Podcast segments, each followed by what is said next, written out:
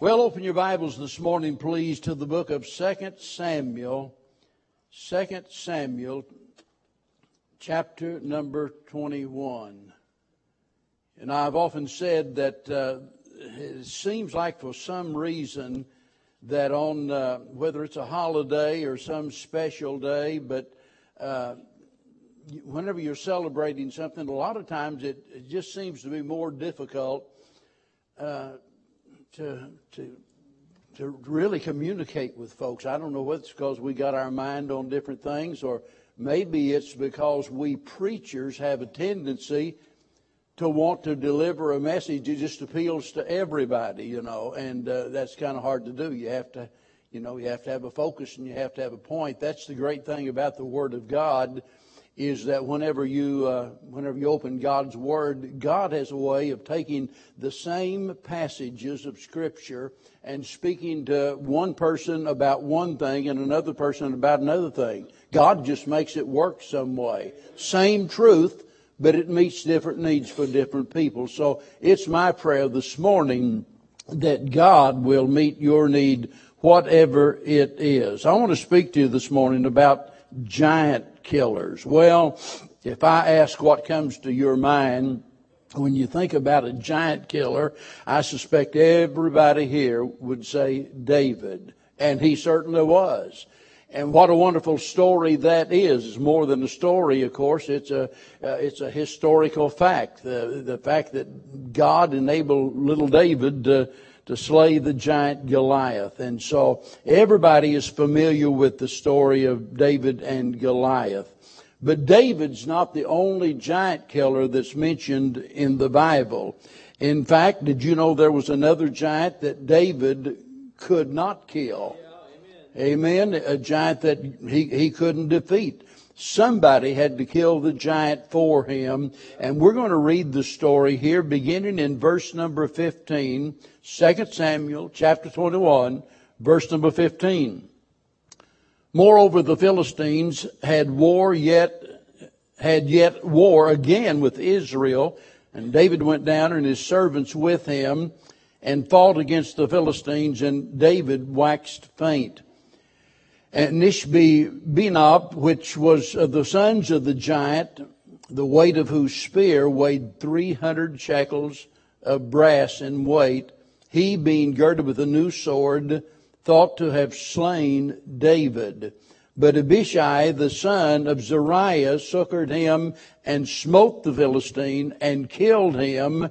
And then the men of David swear unto him, saying, Thou shalt go no more out with us to battle, that thou quench not the light of Israel. That, that last phrase to me is amazing that David had gained not just the popularity, but he had, uh, he had won the approval of the people who who saw what a great value he was to the extent that they're calling him the light of Israel. I, I mean, it, it, was, it was in what David was doing, what God was doing through David.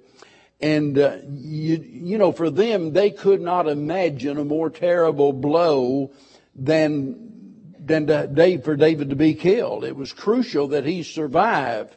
Uh, for one thing, it was crucial because God had made certain promises to him and to Israel about David. And so for God's promise to be fulfilled, there was a need for David's deliverance.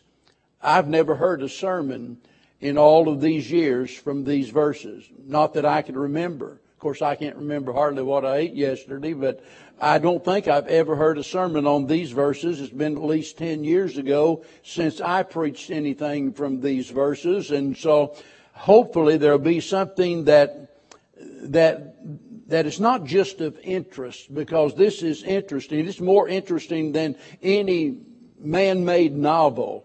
It's amazing to me how, you know, someone can write a, a series of books and, uh, uh, you know, novels and what have you, and we get all caught up in that. And I'm not saying it's wrong to read stuff like that. I, I'm just saying I don't get excited over that. I, I, get excited over the real thing. This is the real story. And it's not just interesting, it's really important because of the significance of it. Now, I want to kind of sum up my thoughts, and then we're going to look at the lessons that are apparent in this story. What I want you to make sure you get, if you go to sleep after this, at least you'll get this. God not only designed us with a need to be helped, God also designed us and gave us the purpose with a need to help. Every person here has a need. Everybody needs help in some way. And God intends that we accept the responsibility of extending help just as we receive help. Now, I don't need to tell you in America we've got a serious problem today in this age of where everybody feels entitled. The government owes me, everybody owes me something, and uh, the fact of the matter is Nobody owes you anything. Nobody, it's only by the grace of God that we have what we have. So here we see David, the hero in all of Israel. David, the man that, that they had looked up to, the man that God had used so mightily, a man who is described as a man after God's own heart.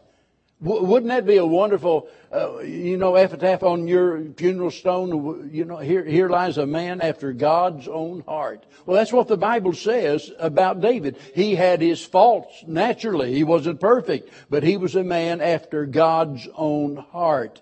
And here we find David being delivered from a giant by one of his servants and so from this we learn several lessons. The first thing that stands out to me is the fact that struggles follow us throughout life.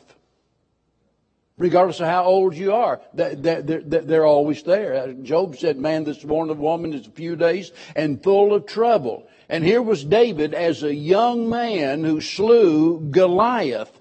Now, David is a much older man, probably uh, 60 years old or older at this point. Now, some want to debate that. Some say this story was actually happened earlier in his life and it was inserted here and it's not in chronological order. But the point is the same either way. David's in a situation where he needs help. His life depends on somebody coming to his rescue. You look back in verse 1, there's a famine in the days of David, three years, year after year.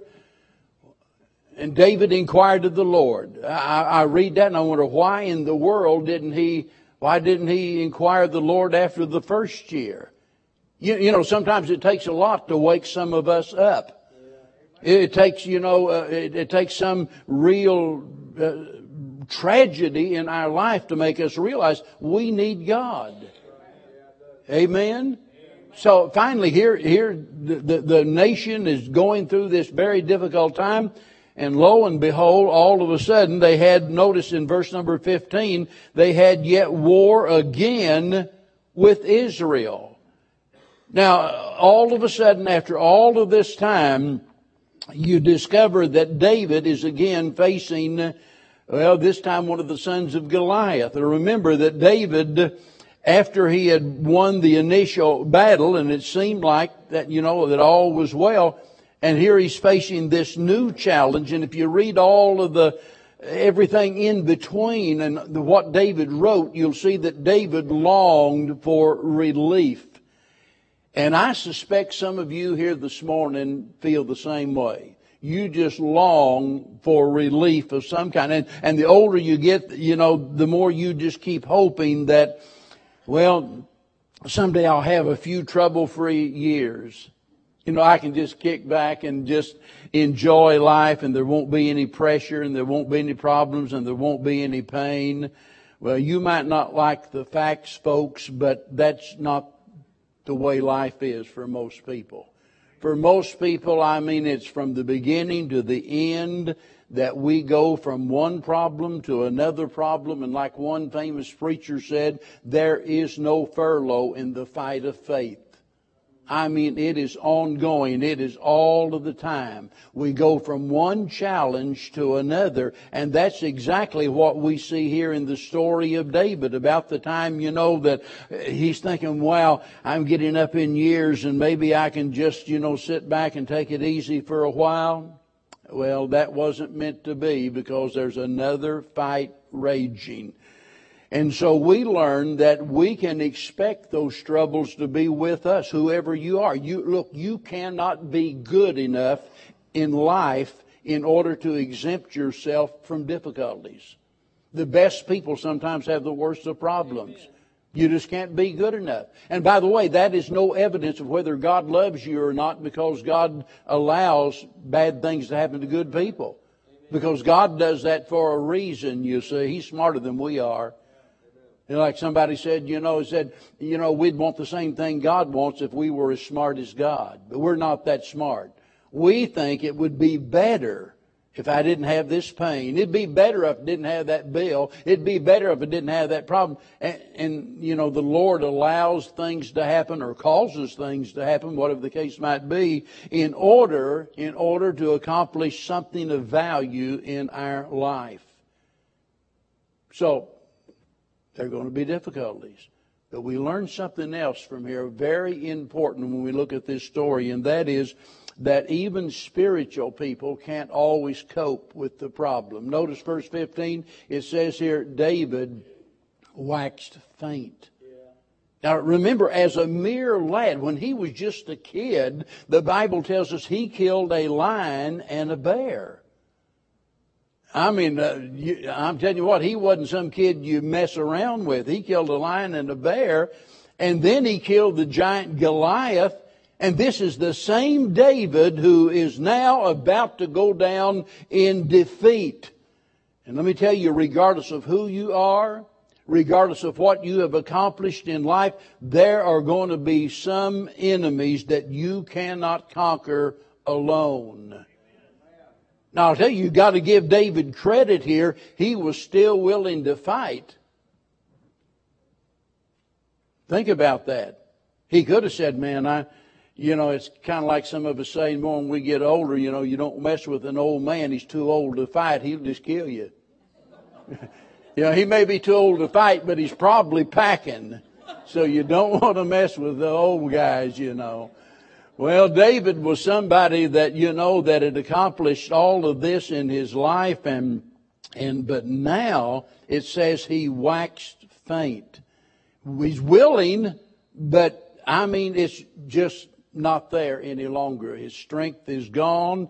He realizes he's up against an enemy that he cannot defeat. And let me tell you, when you're in a situation like that, your best is not good enough. You say, well, you know, I'll try my best and that'll be good enough. No, it won't. There's some things, I don't care how well you do something, it might not be good enough. I'm telling you, if you've got heart disease and if you're not a doctor, you can try your best to cure heart disease, but I'm going to tell you right now, you're going to fail because you don't know what you're doing. And there's sometimes, you know, that might be a physical challenge. And you can do your best, but you're not going to be able to do what you want to do because the strength isn't there. This is the way David is about to faint. So we see that spiritual people cannot always cope with whatever their problem is. But now here's the shocker. Supernatural means are not always given. Now you remember, you go back and you think about David whenever he killed Goliath and somebody, you know, now we look at the situation and we tend to attribute this to his age. Well, yeah, he could do it back then because he was young, but he can't do it now because he's, you know, he's 60 years old or whatever. He has arthritis or whatever the problem is. And they attribute that earlier success to David's youth and his present failure to his old age. Let me tell you, they're wrong. The Bible attributes David's victory to the Lord, not his personal ability. It wasn't that he had taken special training for self-defense and went out there and, you know, did some kung fu like Bruce Lee on, on, on Goliath. David was helpless before Goliath, just as he's helpless here. The point is, although he was no match for Goliath, God intervened and enabled him. It took a miracle for David to defeat Goliath. And it's going to take a source greater than David to defeat this son of Goliath. David can't do it. David is waxing faint. He is not able. Now notice, and there's no miracle forthcoming. Don't ever forget, God could have said, David, just step back a minute, son. Get some distance between you and him. I'm going to send a lightning bolt and I'm going to burn him to bacon. I, I'll, I'll take care. God could have done that, right? God could have opened up the ground and swallowed him up. God can do stuff like that, but God didn't. God didn't do any of those things. So here he is without any divine intervention whatsoever. What do you do now? Well, it reminds us of this, folks. Success often depends on others. Now, I'm not leaving God out of the picture, understand, because God puts people like that in our lives. And our success depends upon them. Sometimes we forget that the Bible heroes were just mortal men. They were not supernatural beings. We think about the great apostle Paul, and so many times, you know, we, we preachers especially, we admire him so much and we quote him so often. Sometimes we get to thinking that dude had feathery wings and was some kind of an angel or something. No, he was just a sinner saved by grace. He's just a man. And that's all any of us are, you see. And so, even the mighty David, with all of these years of military experience, faced an enemy that he cannot defeat. And there's an important lesson in, in that for us. Listen, others now had to do for David what David had done for others earlier. You got it? David, mighty David, King David, the sweet psalmist of Israel, man after God's own heart. What David had done for others, now David can't do for himself, and he's dependent upon others to help him. And regardless of who we are, we can't conquer every foe alone. And by the way, there's nothing shameful about depending on others for help. That's what sensible people do. It's pride that causes us to think we don't need anybody else, you know. I don't need anyone. No, I, I, can, I can handle this job all by myself. No, you can't. The attitude that I can do it all by myself is a sign of weakness, not a sign of strength. Everybody needs somebody sometime, and if you're too proud to accept help, you're headed for trouble. Solomon said in the book of Ecclesiastes, he says, two are better than one, and three's even better than that. Two's better than one. You know, by the way, folks, that's why God designed the family and the church. In His great wisdom, He designed us with a need for a support system. And when we cut ourselves off from that support system, we're going to face some giants that will destroy us. We really will. I think about the family from the very beginning. I mentioned Bev a while ago, and I, am certain that Brother Kenneth was thinking of Shelley and, and, and our great dependence upon our wives and, and, and them being there for us in our time of need. You know, God knew all that from the very beginning, and God gave Adam Eve was to be his helpmeet, to be his helpmeet. Thank God for that. God knew that people need each other and he instituted the family. And it wasn't Adam and Steve, it was Adam and Eve. Amen. God designed the family. The family unit because we, when you think about that little baby comes into the world, that little red wrinkle rascal comes into the world. I know, yeah, mothers talk about how, oh, isn't he beautiful? No, he's ugly as a uh, I'm sorry. They just don't come out the finished product all the time. And I know you love them. I know you do. I'm not, I'm not saying anything wrong with that. And all, you know what they do? They, they, they spend hours, nights, making your life perfectly miserable. I mean, in the middle of the night, start bawling and crying, and you got to feed them and change that old dirty, stinking diaper. They can't do anything. They can't help you back. They can't do anything. They need you. They need you. And God made it that way. Amen? God designed us with a need, a need that it takes others to meet in our life. Now, David needed help, and thankfully there was somebody there that was willing to help David. David had Abishai to help him. Now, you go back and read the story. These two fellows had a history. In fact, they had some differences of opinion at times, but Abishai remained faithful to his king in spite of all of that. So here he is still faithful to his king, even with those differences. You know, some people just don't know how to live with differences. They really don't. It, you know, it's either my way or the highway. I mean, nobody else's uh, opinion matters about anything. I don't care what you think. I don't care what you do. You know, kind of like the attitude I had back whenever, you know, Bev and I got married and I was going to rule the roost and I didn't care what she thought and, you know, and I, even whenever I first got saved, she didn't have a checkbook. She didn't have a bank account. I, I wrote all of the checks. I made all of the decisions. The stupidest thing in all of the world. But I thought I was man of the house. I was supposed to do stuff like that didn't even have enough sense to know she's smarter than I am on some things. I need her help. I, God put her here to be my helper. You see, we need each other.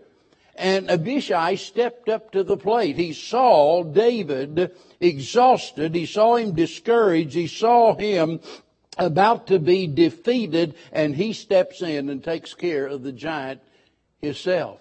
Isn't it a wonderful thing to have friends that make a difference in your life? Amen. I mean, people that really make a difference. And I, let me tell you, I could just sit here this morning and look out there and I could start calling names and talking about different people that have made such a difference in my life. People that have been there when I've had a need. People that have been a blessing to me. People that have been a blessing to this church. And thank God for people like that. But it's not only a wonderful thing to have friends that make a difference in your life. It's a wonderful thing to make a difference in somebody's life. Sometimes we want it to be all one sided, you see. We just want to get help without ever giving help. Do you realize at this very moment, there's someone facing a giant that they cannot defeat by themselves? You, you, look, you might not know it, but there are people right here in this auditorium facing giants in their life. And they're going to lose if something doesn't happen. They're going to lose that battle. They're going, they're going to go down in defeat. Now, their giant might go by a different name. In other words, their giant might be a giant of loneliness. You'd be surprised how many, how many lonely people there might be right here in this building lonely. Oh, I know we got a friendly church. We really do. I thank God for that. But they're not looking for a friendly church, they're looking for a friend. They're looking for somebody, you know, that'll be there for them. Somebody that'll help. Now, I know, yeah, we can place all the blame on their shoulders. Well, it's their fault. They cut themselves off from everybody. They did this, they did that. They're not friendly. Yeah, sure. You're right about all of that. That doesn't change the fact they've got a need. Doesn't change the fact there's a giant in their life. And that giant of loneliness is going to drive them to despair and literally destroy them. It might be the giant of discouragement. It might be the giant of depression. Oh, it's, it's fairly easy for most of us, you know, whenever we know we're going to church and we, we put on, a, you know, our, our Sunday go to meeting clothes and we paint a smile on our face and we go off glad handing everybody, you know, and we're really happy. If the truth is known, some people, it's, it's not 30 minutes after they leave this building. The smile is gone and the depression sets in and they're right back. They try to read their Bible and they read their Bible and it, and it just seems like nothing can get them out of that horrible pit of depression. It's a giant they're facing and I'm, let me tell you, they need help. They need somebody to help them defeat that giant in their life. It might be the giant of bereavement. They might have suffered loss of some kind, the loss of a loved one. I can look out there and I can see some of you just in this last year lost you lost your loved one, people that was more dear to you than anybody in all of this world, and they are gone. You know, the week of the funeral, we're right there for them. We, you know, we send flyers and we're there to help them. Sometimes we forget their their greatest battle takes place six months after the funeral. And they're fighting that giant of bereavement. It might be a giant of temptation. It might go by that name. Some temptation. Something that might not be tempting to you is a great temptation to them. It might be a temptation because of some addiction in their life. It might be a, you know, a temptation to do something that is illegal or something that is unscriptural. I don't know what it is, but their giant is temptation. And boy, I'm telling you, temptation can be strong. It can defeat you if you're not careful. It might be that your giant is the giant of bitterness. Have you ever wondered, you know, what's wrong with certain people? Sometimes you wonder, well, I just can't figure out so and so. You know, I've known them for years and it just seems like, you know, they're never happy. I don't understand what is going on in their life. Let me tell you more often than not, those people are harboring bitterness in their heart. Something happened way back even when they were a child, and they are still bitter over that. They suffered some injustice, and they're eaten up with bitterness. And that root of bitterness, according to the Bible, will defile them and destroy many. It might be the giant of anger. I mean, a recent anger I'm talking about you're angry over something and it's eating at you. It might be poverty. Sometimes in America we forget about that. We think everybody's got three square meals a day. We think everybody's able to pay their bills. But for some people, that might be a giant of poverty. They don't know what they're going to do. They're about to go under financially, and uh, they look around and there's nobody there to help them. Oh, they could go get a payday loan Try that route for a while. See where you end up. That's a horrible giant. You know there's more arguments in marriages over money than any other thing. Finances. When, uh, when you get down to where you can't pay your bills, uh, it's going to end up in, in conflict between the husband and the wife. And there are people in that situation. Look, David David is dependent upon this fellow, the name of Bishai, and somebody's welfare depends on you. Now, God could intervene. God could say, well, I see they can't pay their bill, and they go to the mailbox the next morning and there are a few bricks of solid gold. God could do that. But He usually doesn't work that way. I've, I've, never, I've never found any bricks of gold, even gold coins in, in my mailbox. Right? But I'll tell you what, I, I've not lacked for any good thing either. Because God has supplied my needs, and it wasn't by causing it to rain money from heaven or anything like that. God, uh, God saw a need, and God used people to meet that need, you see. Would it not have been tragic had Abishai not been there? Or more tragic than that is the fact that he was there and uh, not come to David's aid. He can see the situation that he's in. He's facing a giant that he can't defeat. And it might be he's thinking, you know, man, I got problems of my own. I've already got my schedule made out for the day and it doesn't include fighting a giant. David, you're going to have to make out the best you can. Or he might have said, you know, David, I can't help you, but I'll enlist some, some people to do it. And he could have sent out a call for somebody to come and help David. No, it would have been horrible had he ignored this opportunity. You put yourself in the place of those people that are facing giants and ask yourself, what would you want them to do? Look, folks, you can make a difference in somebody's life if you will. And, and, and that, that's what the Lord's church is all about. We need to ask ourselves, how many giants have you slain lately? Have you killed any giants lately? Have you rallied to meet somebody's need lately? Some would have to maybe hang their head in shame and say, you know, I'm not even in the fight. I, re- I wish I could get every person to understand how important the Lord's church is.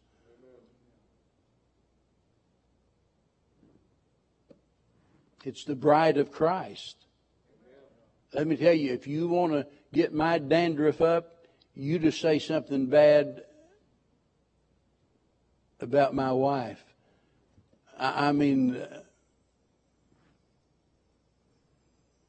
I'm going to take that personal. The church is the bride of Jesus Christ.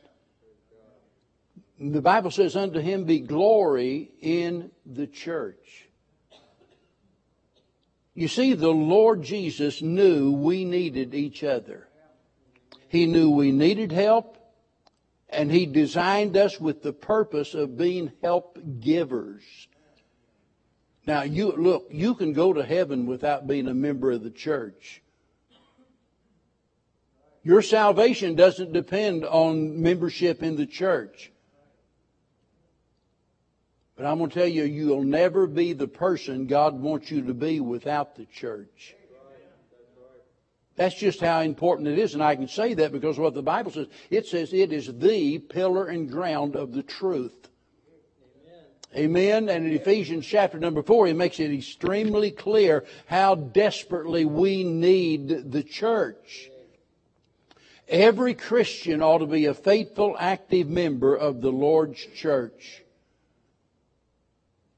And if it's, look, folks, if it's not here, I wish you the best, but please find a good Bible believing church and join. Don't just join it, but get involved in it. Somebody needs you and you need to be needed. Now, let me say something else and I'm through. If you're here today and, and you've never You've never even professed to be a Christian. You've never trusted Christ as your Savior. You do not know deep in your heart that you'd go to heaven if you died today. Let me tell you, you are facing a giant that nobody but Jesus can defeat. The giant I'm talking about is the giant of sin. And Jesus is the sin killer. Amen. I, look, I, I've got children here. I've got grandchildren here. I've got great grandchildren here. I, I, I uh, now let's see, where's he at? Uh, well, now I, I, just adopted some of your kids as my grandkids. Evidently, they come up and adopted themselves into our family a while ago, and and uh, that's all right because you know after 30 years you know and you watch watch people from this high grow up and have kids and after a while it just seems like your extended family. And as much as I want to see each and every person here saved I I, I can't save you. I can't. Brother, brother Preston can't save you Mom and dad can't save you. Nobody else can save you. Only Jesus Christ. That's why Paul said he gave himself for our sins that he might deliver us from this present evil world. For this purpose, listen, this is what John said. For this purpose was the Son of God manifested that he might destroy the works of the devil. Boy, I tell you what, I'm glad that I can look back and remember a time in my life when he did that for me. Amen. I'll never forget going into the Community Baptist Church on that Sunday morning, realizing that I was a lost, hell-bound sinner, realizing that I needed help. Nobody, look, nobody else could help me. Bev wanted to help me. Bev tried to help me. Bev stayed with me even when I didn't deserve any help. She stayed right there with me those years before I become a Christian. But boy, on that morning, I realized that I found help, and that help was in the Lord Jesus Christ. And, and, and maybe you're here, I've heard people say, well, you think I've committed the unpardonable sin? Well, certainly not if you're concerned about it, you haven't. You don't need to worry about that. You need, look, you need to be concerned about the fact that the Bible says whosoever will may come. Amen. Regardless of who you are and what you've done, the Lord's willing to forgive you and accept you into His family. You can become a child of God right here, right now, this morning. Amen. Amen. And we want to encourage you to do that. This could be the greatest day of your life here on the anniversary of this church for you to become a part of God's family. And if you're here today and you're looking for a church home, well, just maybe this is it. Nothing would make me any happier than to see somebody saved or somebody say, Preacher, I think this is where God wants me and my family to be and we're going to we're going to join this morning. Whatever it is that God would have you to do, please don't put it off. Don't put it off. Don't delay another day. Now's the time of salvation. Let's all stand together. Tim and the musicians are going to come and we're going to we're going to extend this invitation. Brother Preston standing down here. And he or I, either one, would be glad to help you any way that we possibly can. But in the end, your help is found in the Lord. Father, we just pray this morning that you'll take your word, apply it to the needs of our life, that you'll speak to hearts, that you'll save souls, that you'll change lives here this morning. For we beg it in Jesus' name. Amen.